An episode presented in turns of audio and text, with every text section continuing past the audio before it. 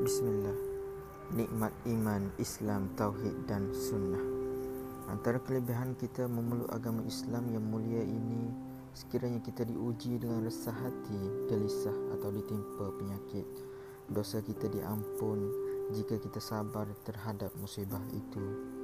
Walaupun hanya yakni sekadar duri atau benda tajam yang tercucuk sedikit Tangan kita tetap akan diampunkan dosa dalam riwayat Bukhari disebutkan walaupun ditimpa kesedihan akan digugurkan dosa hamba.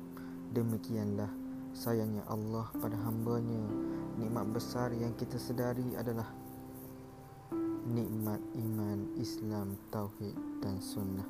Orang kafir apabila ditimpa musibah tidak dapat perkara di atas. Tetapi kita apabila ditimpa musibah akan mendapat saham di akhirat sana bersabarlah apabila diuji. Musibah ini musibah ini akan terhenti apabila mata telah pejam daripada kepenatan dunia untuk menuju ke destinasi akhirat yang abadi. Amin. Kredit kepada Ustaz Amir Farhan dibaca oleh Adli Norazmi pada 21 Februari 2020 terima kasih